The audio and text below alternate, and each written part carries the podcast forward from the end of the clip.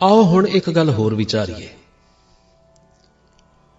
ਜਦੋਂ ਗੁਰੂ ਦਾ ਪਿਆਰ ਮਨ ਵਿੱਚ ਨਾ ਨਾ ਹੋਵੇ ਤੇ ਸੇਵਾ ਕਰੀਏ, ਤਾਂ ਫਿਰ ਜਿਸ ਦੀ ਸੇਵਾ ਕਰਦੇ ਆ ਨਾ, ਕਈ ਵਾਰ ਉਹਦੇ ਨਾਲ ਮੋਹ ਪੈ ਜਾਂਦਾ ਹੈ। ਜਿਸ ਦੇ ਨਤੀਜੇ ਬੜੇ ਭਿਆਨਕ ਨਿਕਲਦੇ ਨੇ।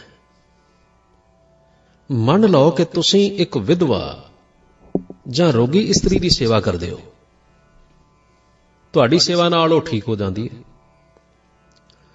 ਤੁਹਾਡੇ ਹਿਰਦੇ ਵਿੱਚ ਇਹ ਪਿਆਰ ਤੇ ਹੈ ਨਹੀਂ ਸੀ ਕਿ ਮੈਂ ਗੁਰੂ ਦੀ ਆਗਿਆ ਵਿੱਚ ਗੁਰੂ ਦੀ ਸੇਵਾ ਕਰ ਰਿਹਾ। ਇਹ ਇਸਤਰੀ ਤੇ ਸਗੋਂ ਮੇਰਾ ਮਕਸਦ ਨਹੀਂ ਸੀ। ਇਸ ਨੂੰ ਸੁਖ ਦੇਣਾ ਗੁਰੂ ਦੇ ਹੁਕਮ ਵਿੱਚ ਮੇਰਾ ਧਰਮ ਹੈ। ਤੁਸੀਂ ਗੁਰੂ ਨੂੰ ਭੁੱਲ ਚੁੱਕੇ ਹੋ ਤੇ ਸਿਰਫ ਸੇਵਾ ਕਰਦੇ ਹੋ। ਸੇਵਾ ਕਰਦਿਆਂ ਕਰਦਿਆਂ ਜਿਵੇਂ ਜਿਵੇਂ ਉਸ ਰੋਗੀ ਨੂੰ ਆਰਾਮ ਹੁੰਦਾ ਹੈ, ਉਸ ਦੇ ਹਿਰਦੇ ਵਿੱਚ ਸ਼ੁਕਰ ਸ਼ੁਕਰ ਆ ਜਾਂਦਾ ਹੈ। ਉਹ ਸ਼ੁਕਰ ਕਰਦੀ ਏ ਤੁਹਾਡਾ ਜਸ ਗਾਉਂਦੀ ਏ ਆਪਣੀ ਮਹਿਮਾ ਸੁਣ ਕੇ ਤੁਹਾਨੂੰ ਉਸ ਨਾਲ ਪਿਆਰ ਪੈਦਾ ਹੁੰਦਾ ਹੈ। ਉਹ ਪਿਆਰੀ ਲੱਗਦੀ ਏ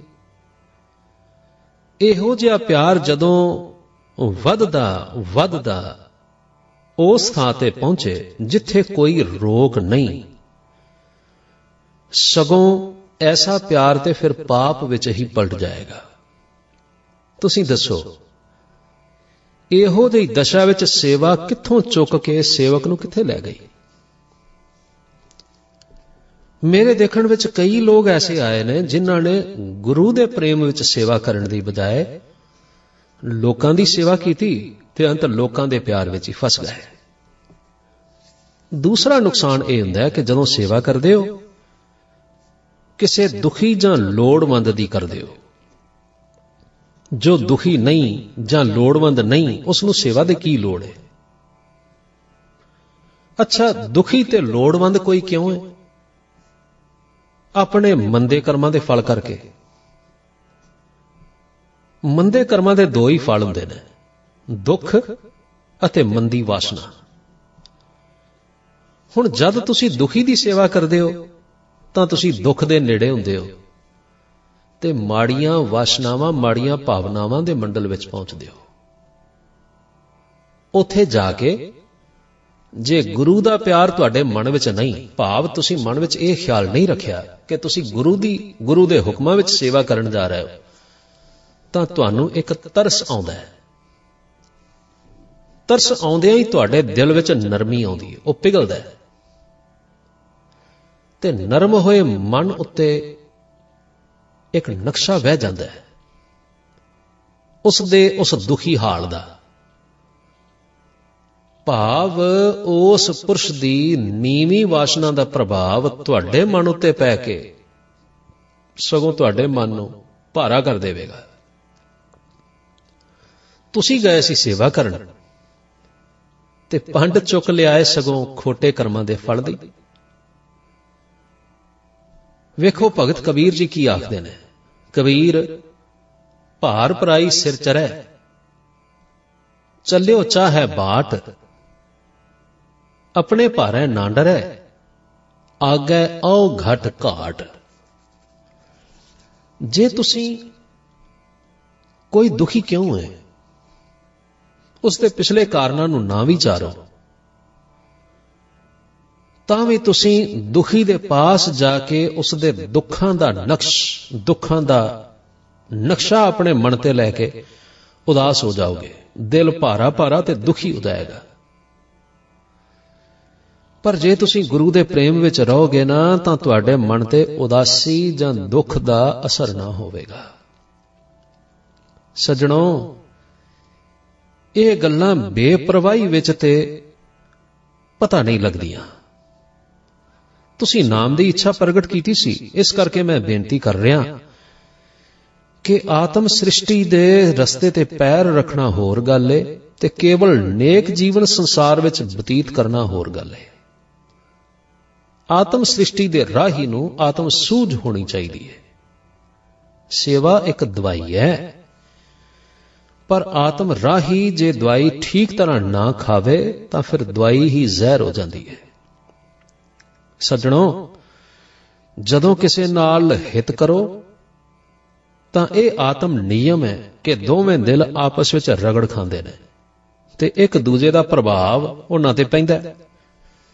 ਸੋ ਤੁਸੀਂ ਜਦੋਂ ਕਿਸੇ ਦੀ ਸੇਵਾ ਕਰਦੇ ਹੋ, ਜੇ ਉਸ ਨੂੰ ਪਿਆਰ ਕਰਦੇ ਹੋ, ਤਾਂ ਤੁਸੀਂ ਉਸ ਦੇ ਦੁੱਖਾਂ ਦਾ दारू ਕਰਦੇ ਹੋਏ ਆਪ ਆਪਣਾ ਮਨ ਵੀ ਉਸ ਵਰਗਾ ਮੈਲਾ ਕਰ ਲੈਂਦੇ ਹੋ।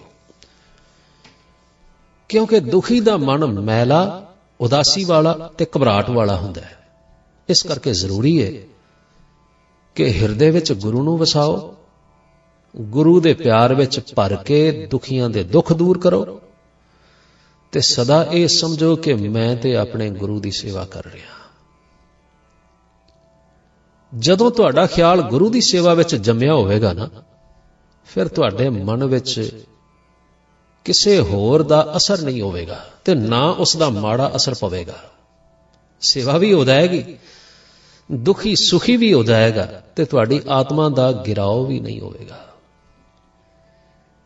ਇਹ ਗੱਲਾਂ ਮੈਂ ਤੁਹਾਨੂੰ ਕੋਈ ਐਵੇਂ ਖਿਆਲੀ ਪੁਲਾਵ ਨਹੀਂ ਪਕਾ ਰਿਹਾ।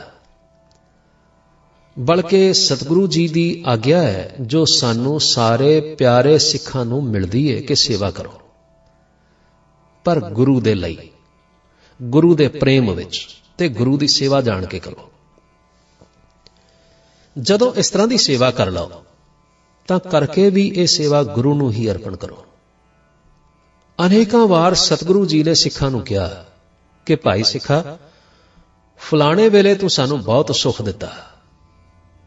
ਹਾਲਾਂਕਿ ਉਸ ਵੇਲੇ ਉਹ ਸਿੱਖ ਸੇਵਾ ਤੇ ਕਿਸੇ ਦੀ ਕਰ ਰਿਹਾ ਸੀ, ਪਰ ਕਿਉਂਕਿ ਗੁਰੂ ਦੇ ਧਿਆਨ ਵਿੱਚ ਕਰ ਰਿਹਾ ਸੀ, ਇਸ ਲਈ ਉਸ ਸੇਵਾ ਦਾ ਅਸਰ ਗੁਰੂ ਦੇ ਚਰਨਾਂ ਤੱਕ ਆ ਪਹੁੰਚਾ। ਸਿੰਧੀ ਆਖਣ ਲੱਗਾ, ਜੀ, ਸੱਚ ਹੈ।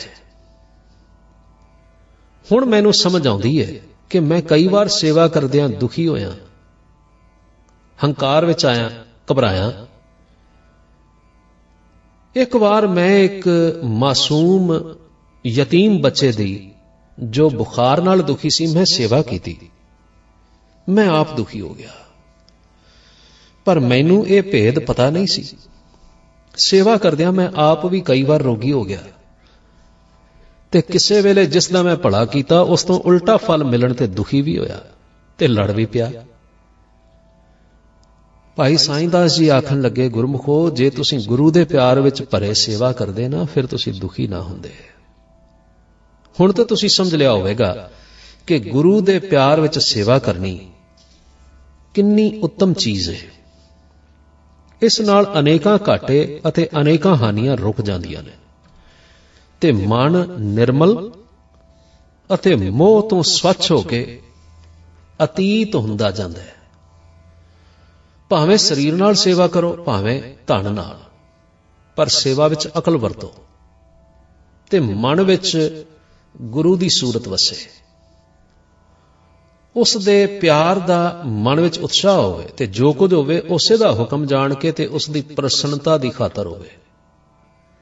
ਫਿਰ ਜਦੋਂ ਸੇਵਾ ਕਰ ਲਓ ਨਾ, ਉਹ ਗੁਰੂ ਨੂੰ ਅਰਪਣ ਕਰ ਦਿਓ। ਫਿਰ ਤੁਸੀਂ ਵੇਖੋਗੇ ਕਿ ਜਿਹੜੀ ਸ਼ੈ ਤੁਸੀਂ ਕੱਲ ਪੁੱਛਦੇ ਸੋ ਉਹ ਕਿੰਨੀ ਜਲਦੀ ਗੁਰੂ ਤੋਂ ਹਾਸਲ ਹੁੰਦੀ ਹੈ। ਅੱਜ ਮੁਸਾਫਰ ਇਸ ਕਥਾ ਦੇ ਭਾਵ ਨੂੰ ਸਮਝਣ ਵਿੱਚ ਇੰਨਾ ਰੁੱਝ ਗਿਆ ਕਿ ਉਸ ਨੂੰ ਇਹ ਗੱਲ ਵੀ ਭੁੱਲ ਗਈ ਕਿ ਕਥਾ ਹੁੰਦੀ ਵਿੱਚ ਪ੍ਰਸ਼ਨ ਨਹੀਂ ਕਰੀਦੇ।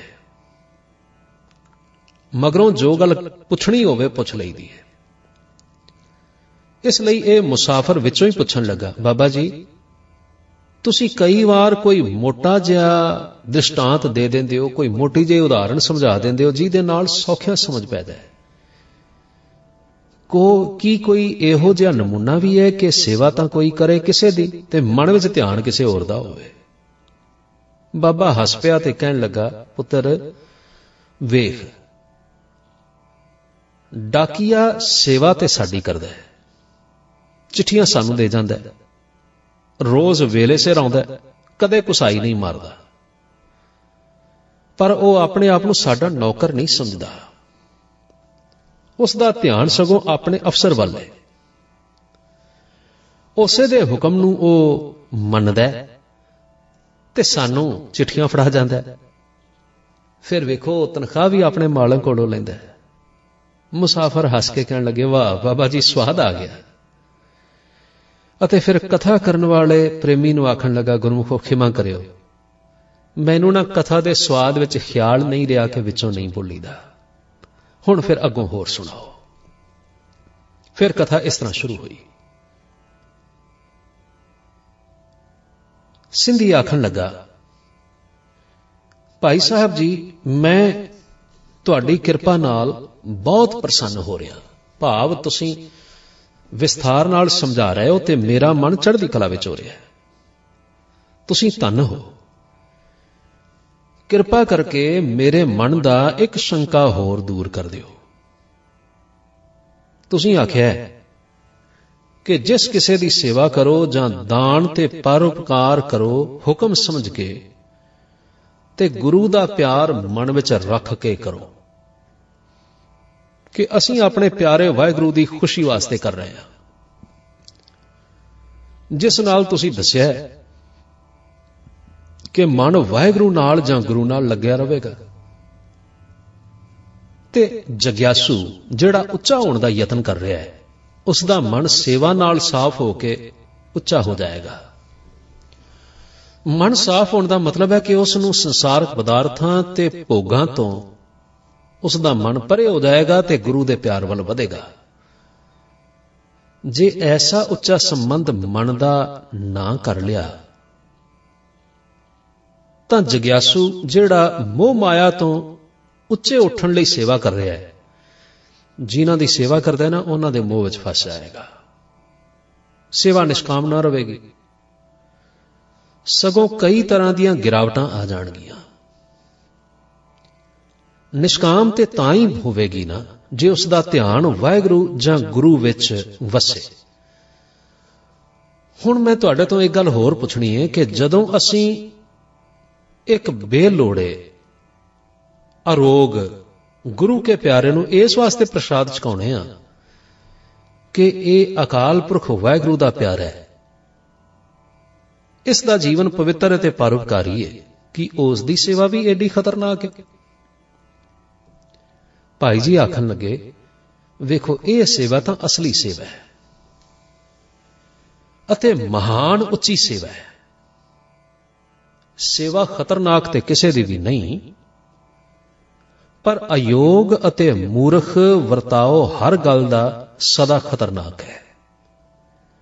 ਮੇਰਾ ਭਾਵ ਤੁਹਾਨੂੰ ਦੱਸਣ ਦਾ ਇਹ ਸੀ ਕਿ ਆਤਮ ਸੇਵਾ ਆਤਮ ਰਸਤੇ ਦੇ ਰਾਹੀਆਂ ਜਗਿਆਸੂਆਂ ਵਾਸਤੇ ਕੀ ਅਰਥ ਰੱਖਦੀ ਹੈ ਤੇ ਕਿਵੇਂ ਕਰੀਦੀ ਹੈ? ਹੁਣ ਜਿਹੜੀ ਗੱਲ ਤੁਸੀਂ ਪੁੱਛੀ ਹੈ ਉਸ ਵਿੱਚ ਅਸੂਲ ਤੇ ਉਹ ਹੈ, ਪਰ ਉਸ ਦੀ ਵਰਤੋਂ ਜ਼ਰਾ ਵੱਖਰੀ ਹੈ। ਅਰਥਾਤ ਅਸੀਂ ਜਦੋਂ ਕਿਸੇ ਨਾਮ ਰਸੀਏ ਗੁਰਮੁਖ ਪਿਆਰੇ ਦੀ ਸੇਵਾ ਕਰਦੇ ਹਾਂ, ਅਤੇ ਇਹ ਪੱਕਾ ਨਿਸ਼ਚਾ ਹੋਵੇ ਕਿ ਇਹ ਪੁਰਸ਼ ਨਿਸ਼ਕਾਮ ਅਤੇ ਨਾਮ ਰਸੀਆ ਹੈ ਤਾਂ ਵੀ ਅਸੀਂ ਸੇਵਾ ਇਸੇ ਪ੍ਰੇਮ ਵਿੱਚ ਕਰਦੇ ਹਾਂ ਕਿ ਗੁਰੂ ਦੀ ਦਸੀ ਹੋਈ ਸੇਵਾ ਹੈ। ਉਥੇ ਅਸੀਂ ਪਹਿਲਾਂ ਖੋਟੇ ਪੁਰਸ਼ਾਂ ਦੀ ਨੀਵੀਂ ਵਾਸ਼ਨਾ ਦੇ ਅਸਰ ਤੋਂ ਬਚਦੇ ਸਾਂ।